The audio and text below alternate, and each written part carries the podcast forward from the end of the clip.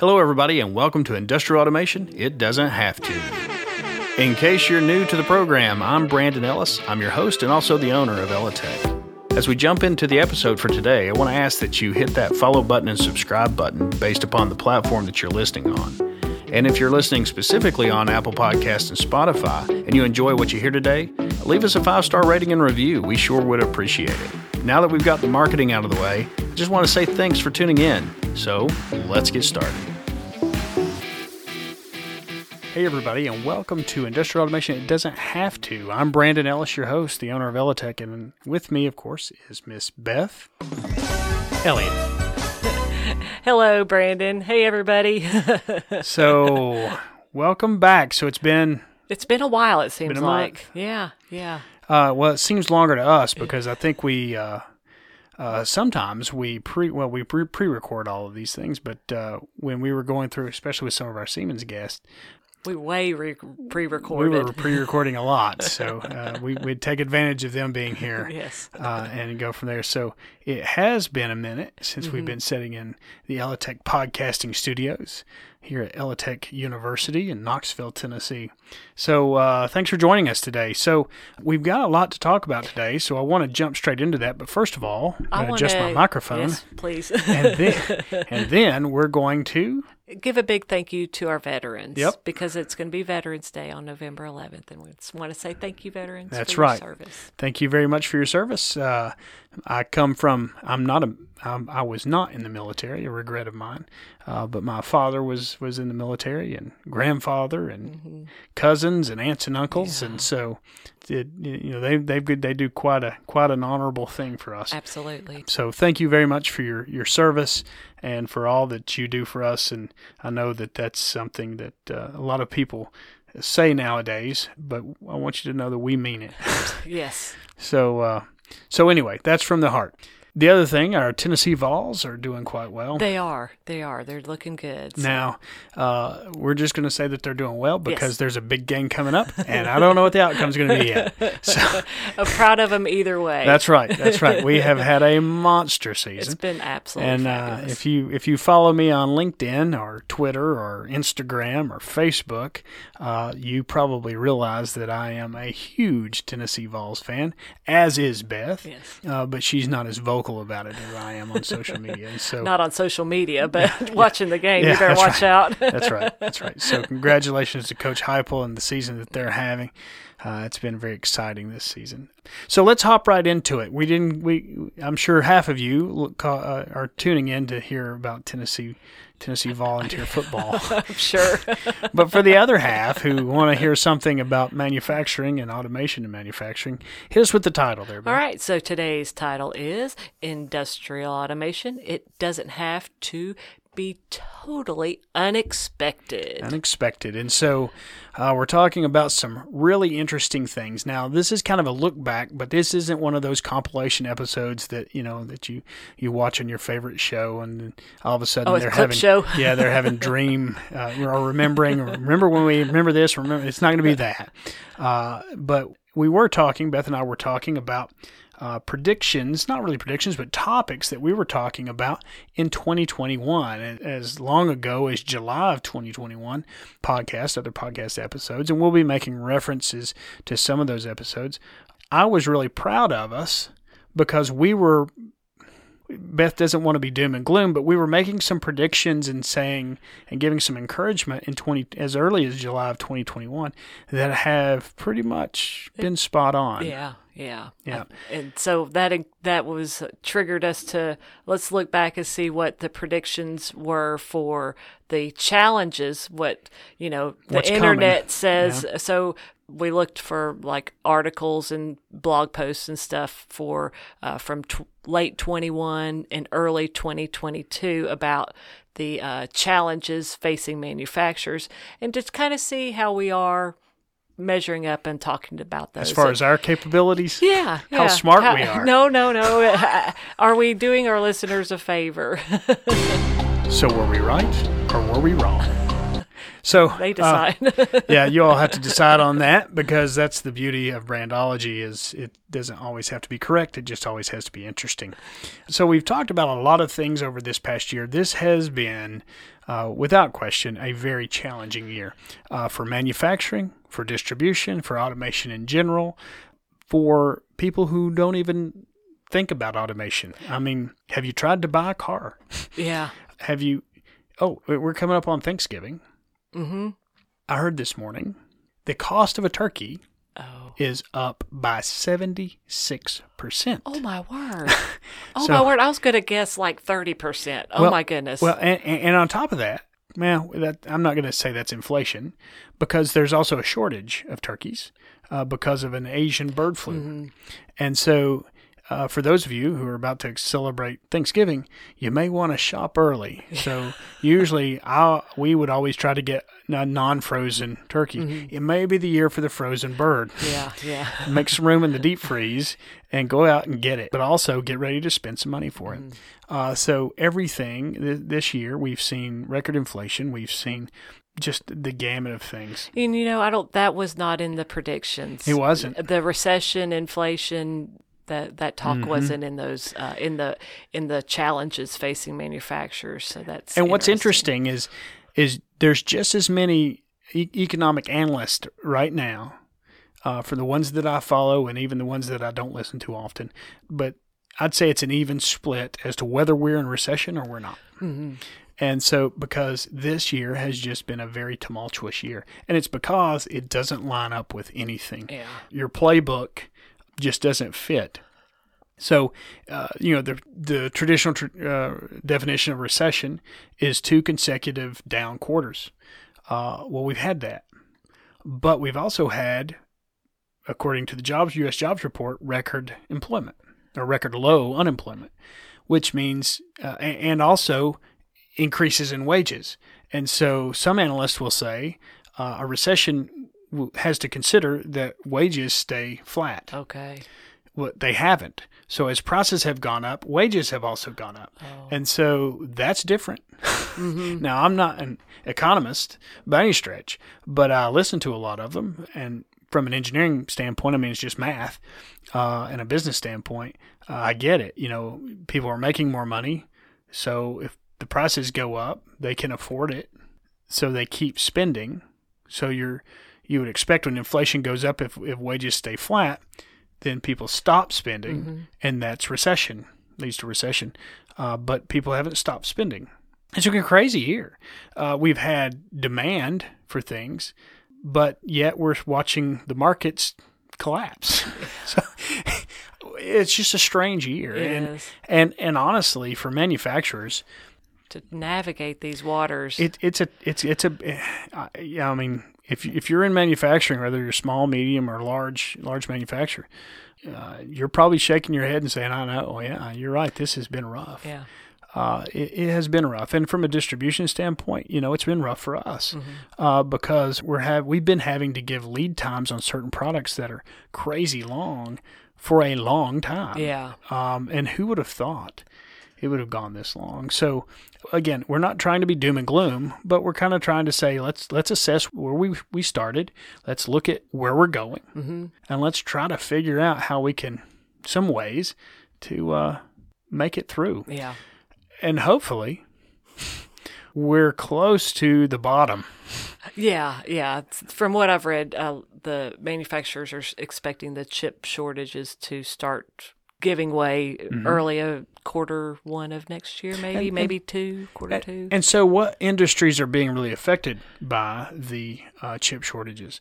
Again, I mentioned automation. So, if, if you're trying to automate in your plant, uh, you probably have uh, pesky distributors like us, and robotic integrators like us, and, and systems integrators and, and machine builders that, that are in general telling you, yeah, we'd love to build that for you. But I just got off the phone with the pesky distributor who's telling me, uh, you know, that that's going to be a three, four, five month, even one year lead time. And that's been going on for about four, 13 to 14 months. Yeah. And it's like, goodness gracious, what, what's the deal? Well, well, semiconductors have been part of that. Resin shortages, which which we we talked about resin shortages when we had Peter with the Linma on. Yeah, He, yeah. was, he was talking about that. Uh, Resin, of course, anything plastic, things of that nature. Circuit breakers. That's the thing that's blown my mind. Circuit breakers, both residential and, and, and commercial and industrial circuit breakers, have been so difficult to find Huh. uh, because I guess the molded case circuit breaker material has resin in it, and it's not easily found. Or, or Okay. you, it's a in shortage. Why? I have no idea. But uh, these are the things that have been so uh, just just tenuous uh, that we've dealt with. So let's jump into some of the things. So so you've done some research. You've looked back in in, in the past, and you've pulled some of these predicted challenges that were predicted to affect manufacturing. About this time last year, Yeah, yeah. these came out. Yeah. So, what's number one? but labor shortages. Yeah, we kind of just talked about that. so, Well, I, I think you need to touch on the new ROI because you talked about that. That that was last July, wasn't it? last July. Yep, yep. Uh, I guess, yeah. So, so there's the pre-COVID yeah. ROI and the post-COVID ROI, and and when I when when I first came up with this in in, in July, I thought, hmm, that's kind of interesting thing uh, that I I've, thought it would be lax, lasting until the end of the year, but this Yeah. is uh, and we'll be back to the old ROI. yeah, yeah, yeah. We haven't. And so let's talk a bit about that. So so when this comes down to return on investment, ROI, return on investment, and should you automate, should you not? It was in also in that same July time frame on one of the podcasts that we were talking about. I think I did a call to action to say, look, if you are thinking about automating, you should automate now because my prediction then in July of last year was that we're getting ready to see some major interest rate increases. And boy, have we. So even recently, the, the Fed keeps hiking rates, trying to get, get, get a handle on inflation. And honestly, I, I, I don't think we've needed the last couple. We just need time. We just need time for the for the the medicine to work. Yeah, yeah. Uh, and and unfortunately, I'm, I'm afraid we're pushing the gas pedal a little bit, or the brakes, whichever you want to analogy you want to use, uh, on the quantitative tightening more than we should, but uh, uh, through interest rates. But nevertheless, uh, so ROI, if you're making an investment, if you're using, uh, you know, a line of credit or something like that to to do it, certainly rates have to come into play now. But back in July, we were talking about, and and since then, I've had this conversation with so many people about pre-COVID ROI and post-COVID ROI. So pre-COVID ROI was pretty pretty simple equation. Uh, if I automate, be it robotics or or some type of a, a dedicated machine, custom machine, something like that that does the process, what will be my payback period? And and usually we the easiest way was does it reduce labor? And so labor reduction, that was kind of the theme all the way up till COVID, till 2020. Post COVID, we're dealing with a labor shortage.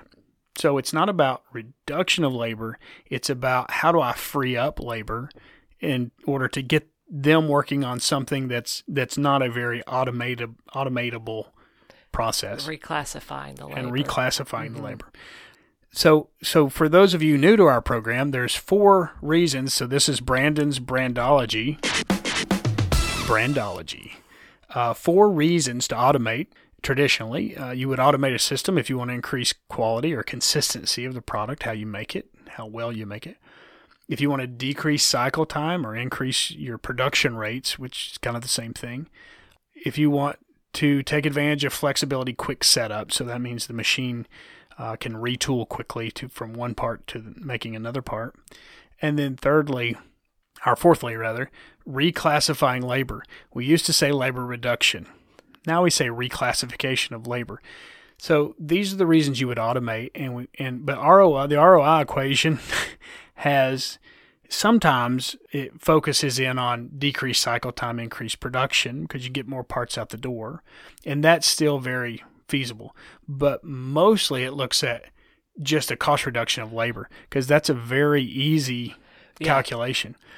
But in the post COVID ROI, Don't have the labor. You don't have the labor. And so now it's a situation of not making the truck. And so that definitely falls under increased production. And so when you start looking at that, and, and of course, ROI is also uh, comes down to one thing: Are you looking to grow, or just stay the same? if you're looking to grow, then you can really get the ROI down potentially.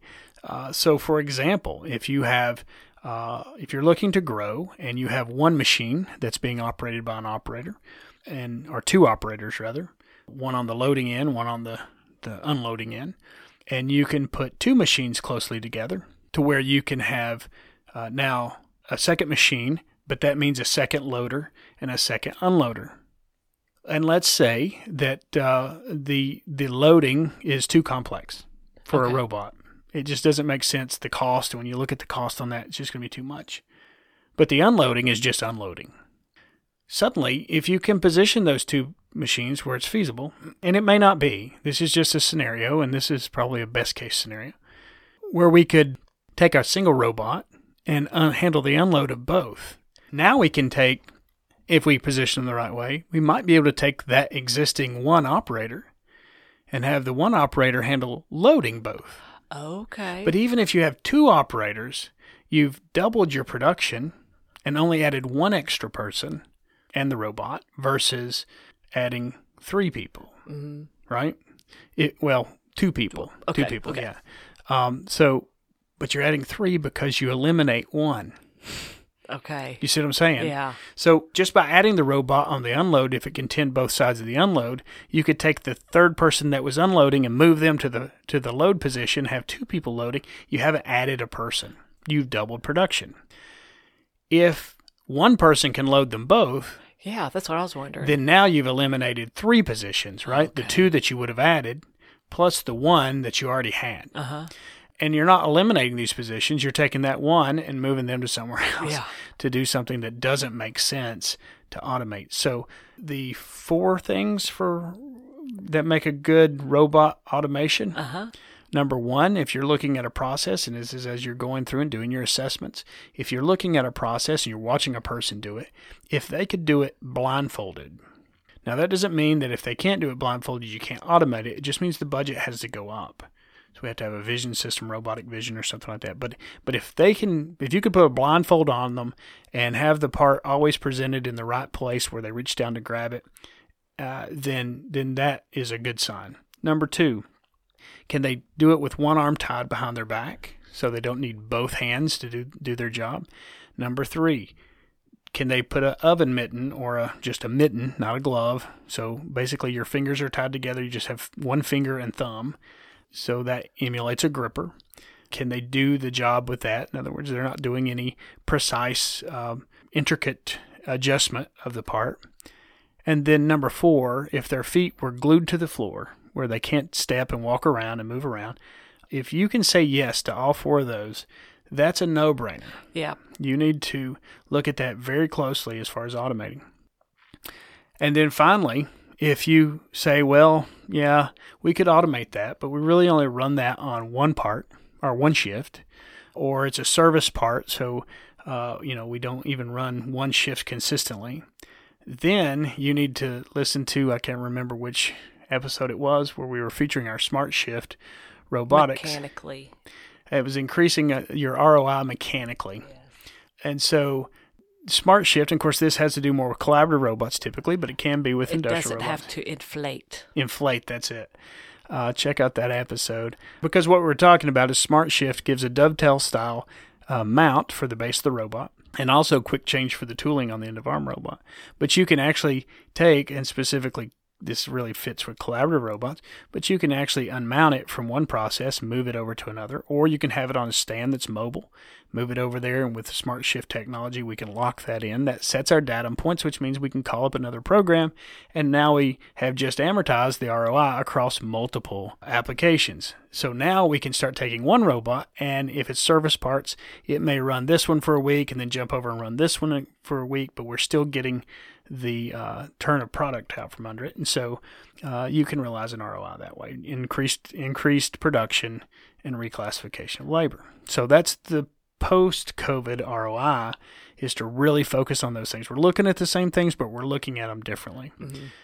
Uh, and then, of course, with our Hanwha, Hanwha line and also with the Fanuc line and, and the Motoman lines that we have of robots, the cost on robots have come down considerably uh, from what they used to be. And so I'm just saying it's attainable. Mm-hmm. Uh, it's something you might want to look at. Now, certainly, yeah, the labor shortage was a predicted challenge and it came true. Yeah, for sure.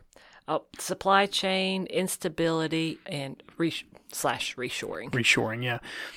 Yes. We've already talked about supply chain instabilities, instability with semiconductor shortages, resin shortages, just turkey shortages.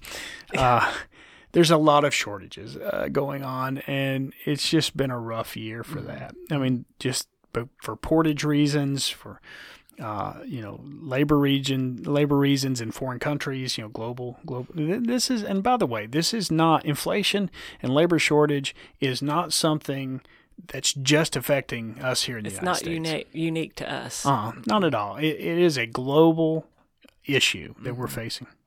Now, here's something that's that's a, a potential upswing. Okay. As far as the semiconductor shortages, if it's bad if you are heavily invested in your portfolio, your stock portfolio in some of the major chip manufacturers. Uh, which, by the way, we're seeing a lot of them reshore. To to the to your point, mm-hmm. they're they're bringing that stuff to the United States. Of course, it takes a long time to grow a chip. Yeah, we, we talked about that. Which yeah. episode was that one? I don't remember. Goodness gracious, we've done quite a few. Yeah, uh, where we were talking about. Uh, my mom was asking me, "Why don't you just make make semiconductor Oh, it chips. was. It doesn't have to be in short supply. Short supply, yeah. yeah. So we were talking about the I supply chain, so.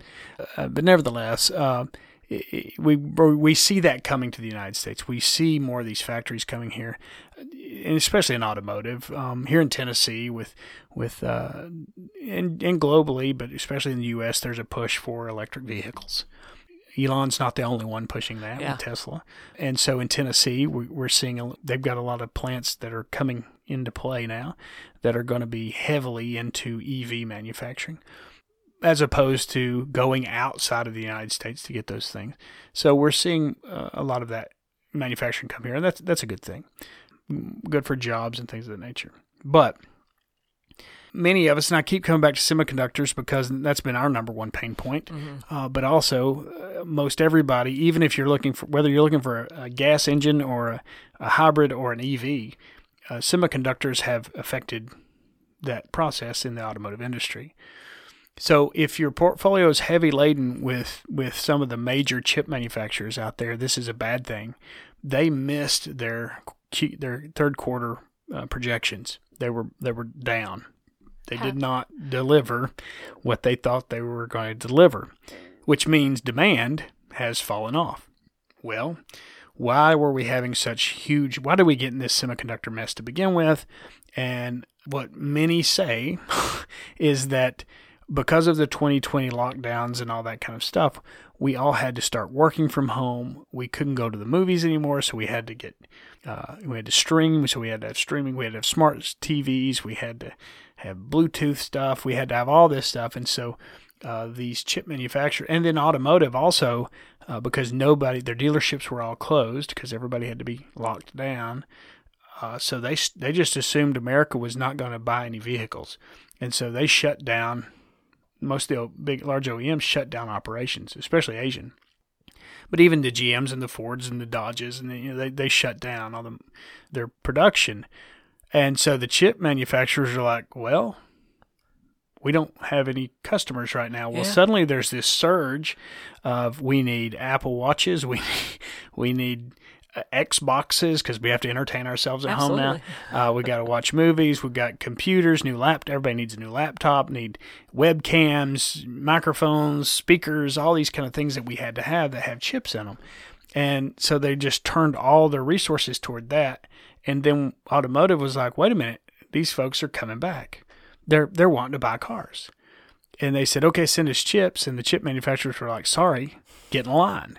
And so that's where we've been for the for the large largest part of 20 well half of 2021 and and all of 2022 well in q3 which was just last month ended last month their projections they fell short and so their stock dropped So you know there, which is a bad thing if you have stock in that. But if you're if you're in the automotive industry or in the manufacturing industry, or you need your autom- your automation equipment so you can get your automated processes up and going, or your spare parts or whatever, uh, it's not necessarily a bad thing because that means all of the people that were you know blowing it up with laptops and smartwatches and you know smart TVs and things of that nature are not buying as much now.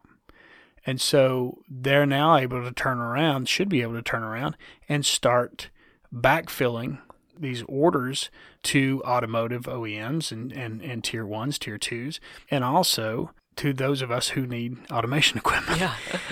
and so we should start seeing those things come out. So it's going to make for an interesting Q4, but you know, also here in the United States and globally, we have Christmas and New Year, and so a lot of people, especially in the United States, don't do a lot of work in November and December. But we may have to change that, guys. You may have to Yeah. you may have to pay out some vacations to get people to stick around because uh, because I think we're going to start seeing a lot of things come back. But maybe not. Maybe the other analysts are right, and it's going to be flat into Q1, maybe Q2, or first two months, uh, month one, month two of Q1, let's say. But the fact that those chips are coming, you know, should be for automotive coming back should be a very good thing. Uh, because especially here in the Eastern Tennessee region, there is a lot of automotive in Tennessee in general, but especially here in, in Eastern Tennessee. And so, so hopefully, uh, as as that business is coming back, uh, you want to be thinking about your automation. But hopefully, that for some that's a bad thing, but for others maybe that's a good thing. All right. So, number three of the major predicted challenges affecting manufacturing in 2022 smart factory initiatives. Uh, slash the acceleration in digital production technologies. I think it's the adaptation of Automating. yes. So th- this actually uh, is exactly what we talked about in July with the industrial automation. It doesn't have to be a loss. That was July 13th. And also, uh, I guess uh, before that, maybe the episode even before that, Doom and Gloom. Yep. This was when we, this was July, Yep. early July Of last year. of last year when I was saying if you're going to automate, do it now. Because I was predicting the Fed would raise rates. hmm Hello. The Fed has really raised rates. And we, so we just talked about that a minute ago. But uh, they were predicting that was going to be a challenge. Now, challenge can be interpreted two ways challenge good, challenge bad. Challenge bad is it's difficult, you can't really get there. Challenge good, you should consider it. We're challenging you to, to do this. And so that goes hand in hand, of course, with labor shortage. Is, you know, you, you need to start doing some smart factory initiatives. Now, that's not just automating, that also can be bringing your plant to a more efficient level. So, IoT based systems, uh, getting data, pulling from the machines, and things of that nature. We talked a lot about swapping pneumatics for electrics uh, because pneumatics air is is fantastic and, and relatively low cost at the beginning. A pneumatic cylinder on a machine costs less than an electric cylinder, you know, servo or stepper, closed loop stepper based uh, uh, electric cylinder. But in the long term, the electric costs less to operate, operating cost, and so you will uh, actually spend less across the lifespan of the two. Yeah. I, think folks need to go back to the first episode of this season, Industrial Automation. I, we didn't name it, number 33. we talked about CKD's electric Yeah. solutions. That's right, the CKD Electrics, um, which we've we've had a great great luck out of. Uh, not luck, they just built a Mm-hmm. They're- great they're product. good. um, and so yeah, and they're priced very competitively, and also they can they can get those cylinders in two to three weeks. That's awesome. Uh, so they're not hitting the supply chain issues. It, there, there's some certain items. I mean, there's always certain items in place, but but CKD has managed that very very mm-hmm. well. So yeah, that the factory initiatives aren't just automate, but make these investments. And I don't know uh, when you're doing an IoT based system, IoT can be done manually, but that falls back on labor. I'm not even going to get into all the potential human errors and things of that mm-hmm. nature, but it falls back on labor. And so if you if labor is kind of the problem, which for most it is, then uh, an automated IoT system where it's automatically pulling this information, or at end of shift it puts this stuff together, or whatever. It's just getting you quality data in a, in a quality amount of time. Then make those investments into those systems is what we were talking about in July of last year. Yeah. We'll get into it. It's not too late to do that stuff, No. but we'll get into it. and you'd have to you'd save that person from writing down writing down the stuff. That's one person writing the stuff down another one putting, entering, in, entering in the in. system and then you have the possibility of you know mistyping. The one person that looks up and says that can't be right. Yeah. We don't believe that data. You know you don't want that. So uh, yeah that has to do with iot systems so it's more than just robots and and, and automated machines. yeah. But it brings us to another oh the fourth one. Big topic for us. Cybersecurity. Mm-hmm. that's right and cybersecurity you know that really split the world wide open in 2021 and it has not stopped through 2022 ransomware malware has just run amok. It's big business. You know it and unfortunately it's big business with the primary industry being manufacturing. Yeah. And so these uh, bad actors, basically these these these cyber criminals, have have learned what a PLC is yeah and, yeah and what operational technology is, what manu- how manufacturing equipment runs, whether it's PC based or it's PLC based. Uh, they figured that out, and they figured out how easy of a target it is. Yeah. And so all they have to do is penetrate. So all they have to do is get in. And so no longer is the threat of you know an employee accidentally clicking on a phishing email uh, the only threat. yeah Uh, it's not about uh, they're not going after the the accounting systems to ransom those and things of that nature. They want to come in and sniff around and see the architecture of the plant, and then start looking for PLCs and PCs, specifically PCs that are on the production floor running specific production based softwares that they can piggyback because they're not secured and suddenly uh, ransom the whole manufacturing segment of the, the plant.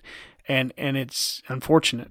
It it's is. unfortunate. yeah Uh, we we talked about stories uh, where we one of the things that the cyber criminals were doing is walking around some of the campuses of these plants and and things of that nature and dropping thumb drives generic looking thumb drives Yeah. just kind of dropping them in the grass off the sidewalk at the entrance things of that nature you know in the smoking area those kind of things and and maybe even muling them in with them you know temporary employees or employees or whatever and then it's the only way you can tell what's on a thumb drive is to plug it into your mm-hmm. computer. And it- it may look just fine when you plug it in. It's not like the world's going to blow up but but they you've now transferred their their malware into the system and now it's on the hunt. And it's it's a time bomb. It's a ticking thing. And it's it's going around and it's taking figuring it out. It's ai it's it's learning. Yeah. And you don't really know necessarily if your systems are have that or not. And then there's the whole false security of air gapping. It's not online. It's not on the internet. oh okay i didn't know what air gapping was Well, that that's false security. It- You you well these systems are not connected to the internet. oh okay So they're safe. oh okay which also is a, an excuse by OT to uh, disable firewalls and uninstall virus softwares and malware scanners and things of that nature. And so basically, it becomes a system with no immune system for when something does jump the air gap. And bringing maybe it's not some cyber you're like okay so no cyber criminals going to be throwing thumb drives around our plant Yeah. right well maybe you just went home worked from home remotely plugged in a thumb drive there, or maybe a contractor came in who doesn't even work for you, but he needs to hook up to, he or she needs to hook up to a machine with their laptop. Your laptop, your, I mean, your IT folks, and that you don't know what, whether they're doing. And, and I'll be honest with you, OT folks, I'm one of them. We're the worst. We, we'll we'll disable the virus stuff instantly. We'll, gotta we'll- keep production going because we just need to get it, you know, have it working, and we want to work it fast. And we're not we're not IT people, so we're kind of programmed not to care, and and we got to change that mentality. So cybersecurity is a huge, huge concern. Um, we talked about our IOTA and about the the hardened design, hardware design of the IOTA, and how IoT uh, what's the what's the marketing term? Bringing it together. We want to. Oh man, IoT. Bringing it together. Come on, you know the word. You're. Uh, I'm trying to think what you were. They're wanting to bring the systems together. We're wanting to isolate them. Oh, oh, convergence. Convergence, Sorry, thank you. I, I did. I, I'm terrible at these Uh, I'm not- yeah. So if you're watching the video, I'm trying to do like what is it? Uh, the uh, The Pictionary type. Yeah, I'm trying terrible to at that. charades over here, and she's not, she's not picking up on my. syllables. Yeah. So convergence versus what I call isolation, Mm-hmm. and so convergence because they need the systems to talk. Yes, that's true. Our design on our IOTA, and this isn't a sales pitch; it's just a fact.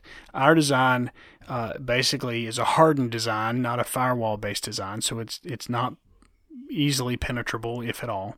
Uh, whereas a firewall it can be penetrated, but especially when you set up port forwarding, then all of a sudden I've got an open avenue.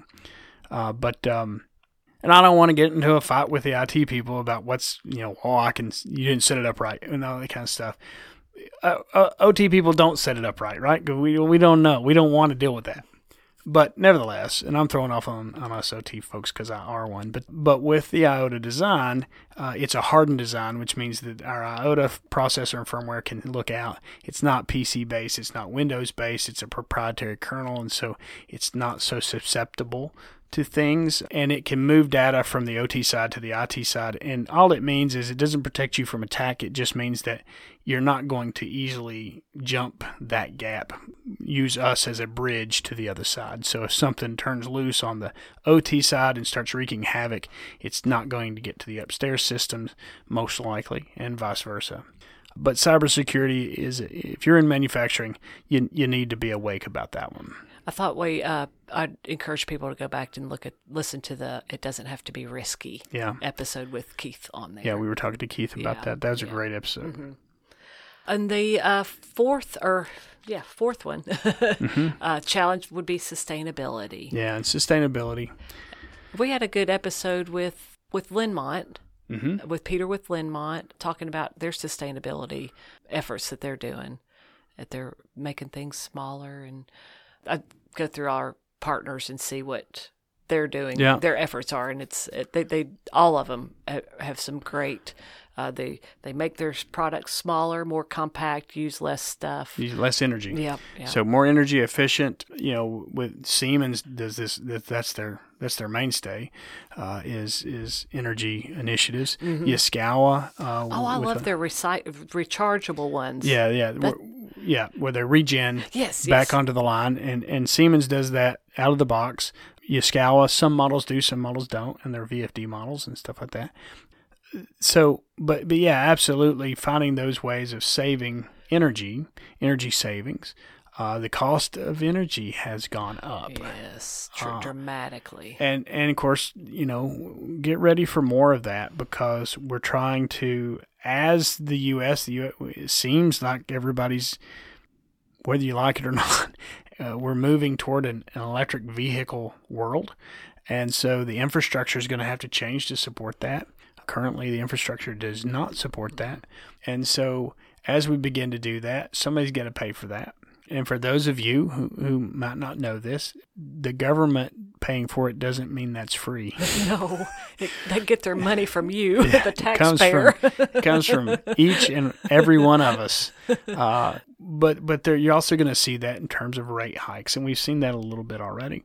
Uh, so electricity is going to become more expensive. So becoming more energy efficient is certainly going to be uh, a worthwhile thing. And Yeah. so um, I, I would encourage people to listen to that episode to hear some um, cost saving measures that they can do. the wasteful episode. Yeah, yeah, So that was season two, episode fifteen. yeah.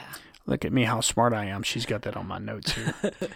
um, so yeah, check that out uh, where we talk about a lot of those green initiatives, and it's not just about. Again, we talked about uh, pneumatics replaced with with electrics and things of that nature, uh, and the, and so why some people may ask and have asked me why why why do you say pneumatics uses air? Why why would it be you know costly for electricity. Well, you have to compress that air, and there's always in every pneumatic system there's leaks. It's just it's a constant thing to compress air. You're putting work in, electrical work to create mechanical work through you're building up potential energy, which is compressing air. So you're giving it a pressure. So you have to pump that up. So that's electrical work that's going in. And as long as it's going straight to the end of the cylinder, 100%, then then it's pretty good. But there is no 100% efficient. Yeah. Uh, you have leaks along the way. You have leaks just getting into the cylinder. You have leaks within the cylinder. And so you don't get 100% of, for every pound of every PSI of air that we pump up, we get work there's loss. There's loss also in electrical, but it's you know electrical systems, but it's not. What, we found is it's not as costly in the long run as pneumatics okay. and the cost of compressing air. Okay. And so that's where that comes from. So what do you? So so okay. so we we've looked back. Yes, and now looking up to forward. now. So what what what do we see coming, Beth? The same things. unfortunately, yeah. we've got inflation and recession added to the list. Yeah. So. yeah. So now we've got some weird, more weird things coming in. Are we in recession or are we not? That's one that, that you know, if you're a manufa- in manufacturing, well, there's definitely inflation that we are battling, so that's something. Did I say inflation or recession? Oh, I said uh, I said recession. I should have said inflation. Oh yeah, yeah. So are we in recession or are we not? Do we have inflation? Yes.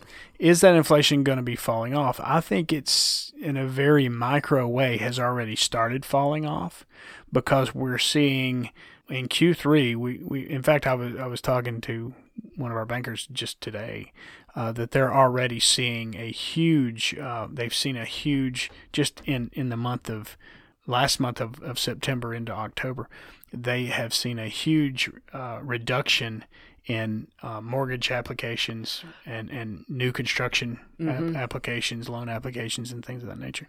So we're seeing the effects of the Fed raising the rates. Did they need to raise them again?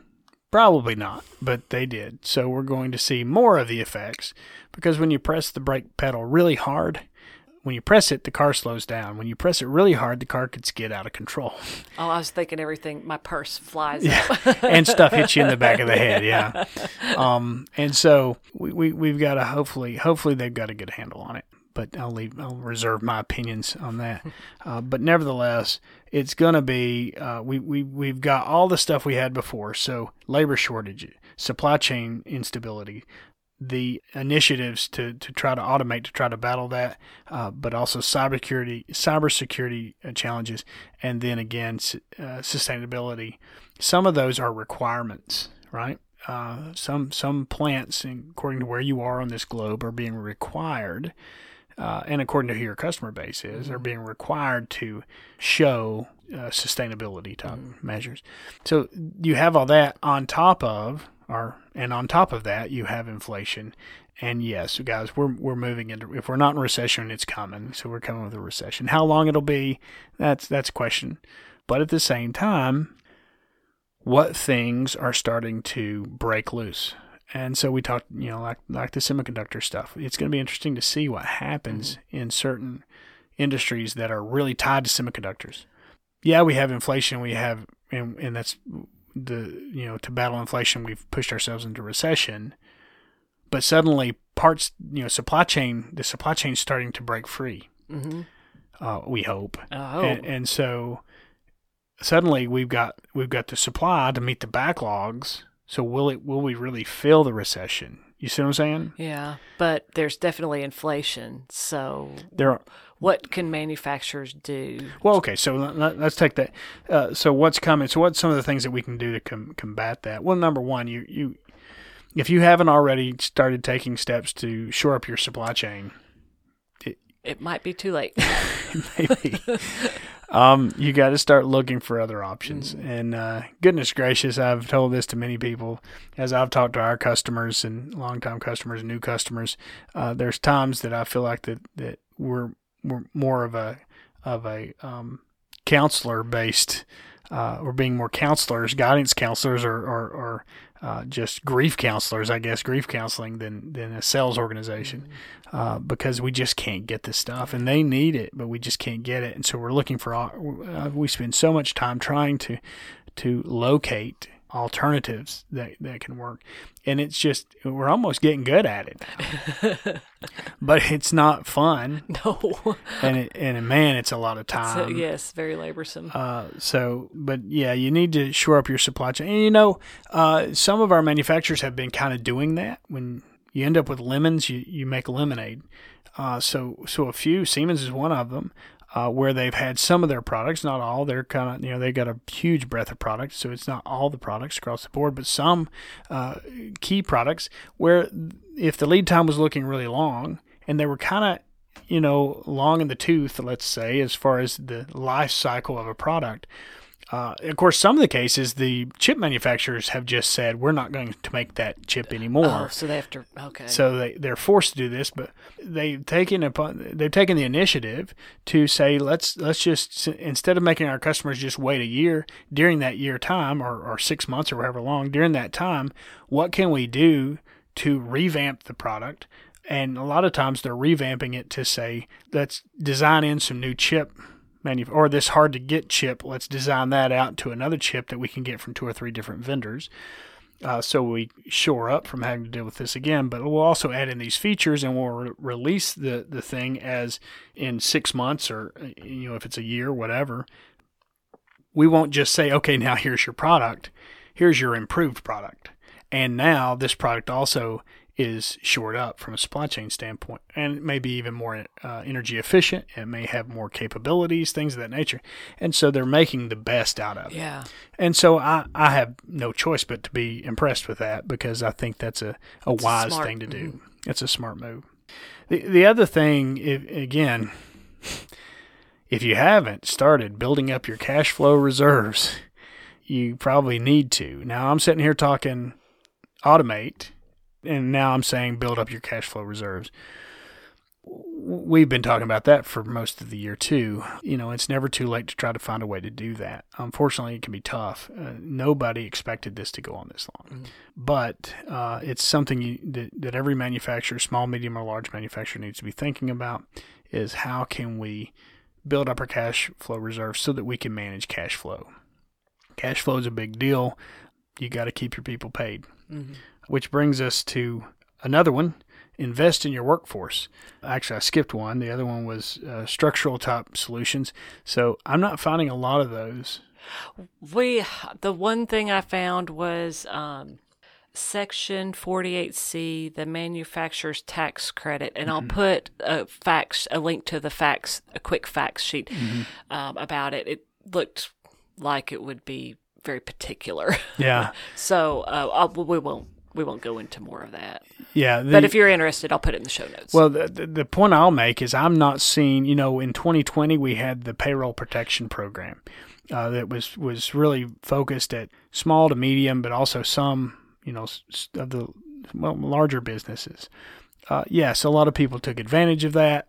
The rules were not as tight as maybe they should have been, but for many many people it did its job. Mm-hmm. Uh, I've not seen very much of that. In tw- there was a second round in 2021, but it became very tightened because of so many people taking advantage of it.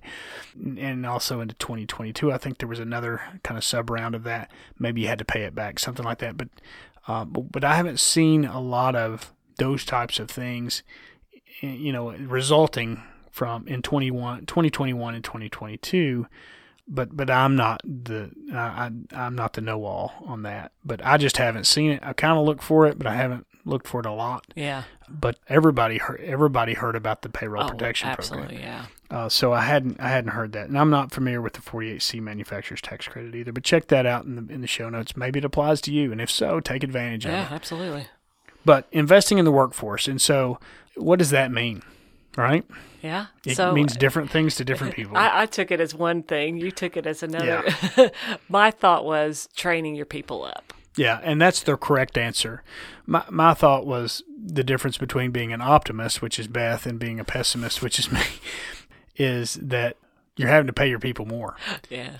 And there are some that that falls in line with what you're talking about. uh, just paying people more just to pay them more to steal employees from the, the manufacturer down down the street is a very very short sighted and short term solution. And what that means is you're going to end up with folks that are going to be there until someone else pays them a nickel more. But you, that's why you need to give them a reason to stay. Give them a reason to stay. So that's the investing you're talking about. But to me, if they want bigger wages, give them a clear path, uh, an encouraging path to to level up. Yeah. And so that's that's through the training initiatives and things of that nature. So just like we're talking about reclassification of labor, I, I promise you, if I walked through your plant and picked out a couple of uh, potential automation uh, opportunities for just as many, for more than just as many that we uh, found that were great opportunities to automate, we would find 10 times that of ones that it just does not make sense to put a machine or, or a robot or something like that in that process to try to automate. The, the ROI is just too, too, too long. So reserve those processes for the labor, and you may have to train them up. Mm-hmm. At the same time, for the menial type task, if we can go put in a robot, enroll those people, those maintenance folks, even the, even the, the ones on the line that, that have mechanical aptitude and interest, if they show promising interest, enroll them into some trainings, just like trainings here at Ellitek University, so we can train them on the robots and how to be robotic technicians, maintenance technicians uh, for those products, and they will get a raise. Yes. B- because they're they're moving up, and so so you're not just having to pay them more just because you're paying them more because they deserve it because they're more valuable to your to your process. And it's not just about stealing employees. It, it, that's a very short short sighted now sometimes you have to i guess. So i'm not telling you how to run your no. business but uh, i think the long game comes down to investing in the training initiatives uh, and and that goes hand in hand with automating. So what's i think you have another one well, mine is automate. I just Yeah. said that. Oh, yeah, okay. I, I think that's what you should do is automate. So even though rates are really high right now, and so if you're having to borrow the money, I get it. You got to figure that out. But at the same time, you can't just stop. Yeah. Uh, you know, if if you're looking and saying, okay, well, the analyst, I believe that the analysts that say that the first, you know, Q1, first three months of, of 2023 is going to be flat then hopefully Q2 is not. There's going to Yeah. be growth. So what that means is if you say, well, it's going to be flat, so I'm just going to hold off. I'm just going to, uh, you know, to kind of take a nod from the Bible story. I'm just going to bury my my coin, my, my the money that I was entrusted with in the ground and do nothing with it. Or you could make lemonade. Th- then suddenly come Q2 if if the whole world comes rushing back, manufacturing comes rushing back, and hopefully it's not Q2, hopefully it's Q1, but but even even if those analysts are right, uh, and it does extend out to Q2, when it does, you're not going to have labor enough labor because there's still, I'm sure, going to be a labor shortage in manufacturing. And so if you've not made those found a way to make those investments now reasonably. Now, here's what I say. I've talked to some people, they're just like, yep, if we can do this in one machine, we're going to do it in 100 machines through the plant. I've heard that for my whole career. And, and that's a dangerous analogy, especially right now. It might not even be necessary. Spend a little bit of money and automate one process. And yes, I, I can. If we can automate this, I've got 20 more, 30 more, 100 more uh, of the same process throughout my plant that I can put this on spend the time right now in the investment to perfect the one Mm-hmm. versus trying to get volume discounts and everything right now for the short term and getting you know 20 50 100 uh, automated systems that have flaws because the flaws and the cost of those flaws and the frustration of those flaws will far far outweigh any kind of a volume discount that you would lose from just doing one right now Yeah, but if you do that one, get it perfected. that's right Then the next you could do the 19. yeah do it that way and so discount. And so let's say, let's play that out. So we go ahead and make an investment, maybe Q4.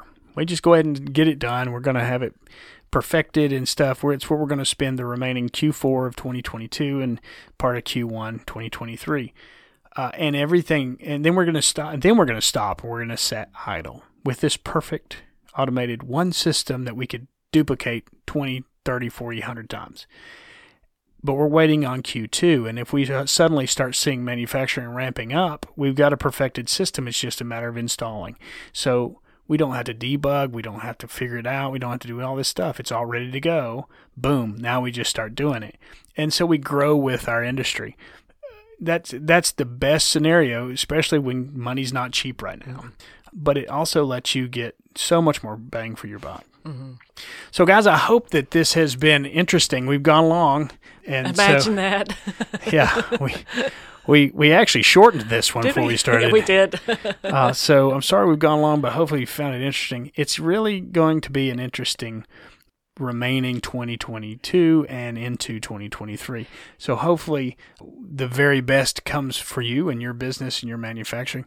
Uh, but if you uh, if it's something that Ellitek you feel like Ellitek can help you with, I would certainly want to invite you to reach out. yes, if you're in the East Tennessee region, Yeah, absolutely. please please call us and talk to one of our engineers. Have them come out and and do an automation assessment. at- Automation at your, assessment. at your facility. We'd Yeah. love to do that. Yeah, do that. There's no charge to that. We'll walk through with you, look at everything, tell you from our experiences what we think. Yeah, that makes a lot of sense, or these are the things you might want to consider.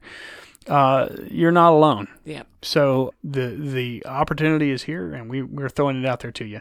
So Ellitek, www.ellitek.com. That's E L L I T E K dot com, or you can give us a call at 865 409 1555 or email us at info at ellitek.com. We'd love to talk with you.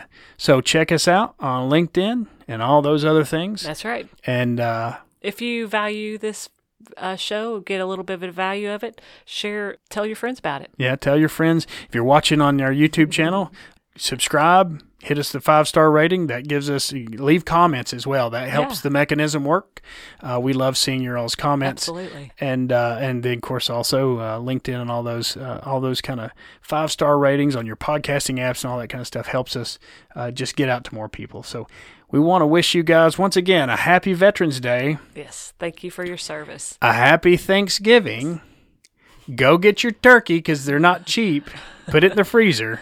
Uh, or actually, you can pre-buy. Some stores are letting you pre-buy, I'll put on layaway. and yeah, basically, and they'll put it in their cooler for you, so you don't have to make refrigerator Okay. or freezer space. But enjoy your Thanksgiving, guys. We we appreciate everything. Have a great great month. See ya. Thank you. See you later. Hey guys, thanks for checking out today's episode of Industrial Automation. It doesn't have to. I hope you enjoyed it. If so, make sure you give us a rating that's pretty doggone high and do that everywhere you listen, including Spotify and Apple Podcasts. We'd really appreciate it. Also, don't forget about our website. That's www.ellitek.com. That's E L L I T E K.com. If you want to reach out to us there, you can fill out our contact form. We'd appreciate it. Also, you can email us at info at ellitek.com. And certainly for those of you that still like to dial the phone, give us a call 865 409 1555. We'd love to hear from you.